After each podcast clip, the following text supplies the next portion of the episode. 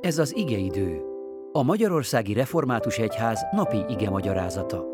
A mai bibliai ige szakaszról Békési Sándor teológust hallják. Áldás békesség! Istennek szent igéjét olvasom, amely az apostolok cselekedeteiről írott könyv 20. részének első hat verseiben található így.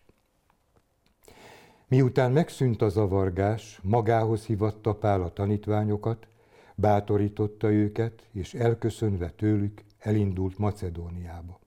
Bejárta annak tartományait, számos beszédben intette őket, majd elment Görögországba.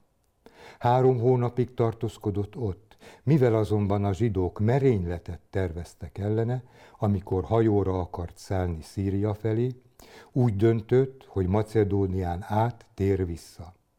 Elkísérte őt a bérjai Szópátér, Pirrosz fia, a tesszalonikaiak közül pedig Arisztárkosz és Secundus, a derbéi Gájosz és Timóteusz, valamint az ázsiai Tükitosz és Trofimosz. Ezek előre mentek, és Troászban vártak ránk. Mi pedig a kovásztalan kenyerek napjai után elhajoztunk Filippiből, és öt nap múlva érkeztünk hozzájuk Troászba, ahol hét napot töltöttünk. Pálapostól harmadik missziói útját járja, és nagy tapasztalata van már ebben. Gondolnánk a városok közt tervszerűen halad, s amerre megy, sikeres gyülekezet építés kíséri útját.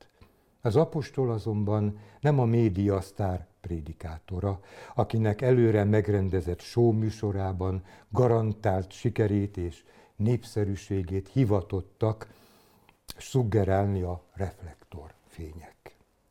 Pál és kísérői húsvér keresztények, a kiszolgáltatott és törékeny ember mindenféle tulajdonságával, akadályaival, veszélyeivel is fájdalmaival.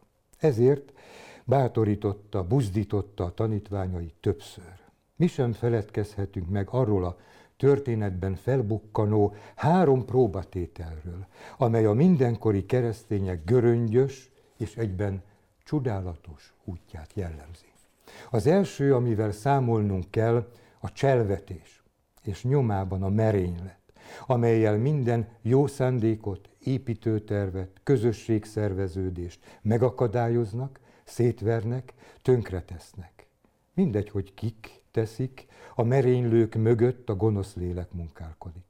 Pálapostolt nem a pogányok, hanem a vérei fenyegették halálosan. Míg Krisztus 12 apostola közt is volt egy áruló. Mégis minden gonosz merényletet jóra fordítja az Úr. A második, amivel szembesülnünk kell a keresztények útján, a kényszeres visszafordulás. Van, amikor nem mehetünk torony iránt, olykor egy helyben topogunk. Ez eltarthat hetekig, hónapokig, sőt évtizedekig. Mégsem szabad kétségbe esnünk, mert a visszafordulás is a keresztény utunk része, amelyben nem várt találkozások, feladatok, csodák kerülnek utunkba. A harmadik, a legfájdalmasabb próbatétel, amikor nem érkezünk meg a kijelölt helyre. Pál nem juthatott el soha Hispániába, pedig mennyire biztatta vele az ott lakó testvéreit. Az életmű általában nem készül el teljesen, mert félbevágja a váratlan halál. A töredékesség mégsem kudarc mert a keresztények útját Isten rendeli el előre megszabott hozban. És ha ő méri ki mindenkinek saját pályáját, akkor az személyre szabottan tökéletes, vagyis célirányos. Beérkezve a mennyek országába, maga Krisztus egészíti ki fogyatkozásainkat épp úgy, mint kötelezettségeink csorbulásait. Édes lelkem, aki a képernyő előtt hallgatod most az igét, ne hidd, hogy ez a három próbatétel az isteni áldásnak hiánya az utadon. Éppen ellenkezőleg. A keresztény út annak a keresztnek útja, amelyet saját sorsodként válladon hordozol, a Krisztus követésében. Biztosson az, hogy testvéreid együtt járnak veled, sőt, már előre mentek, és meg, megvárnak téged a beérkezés szent hely.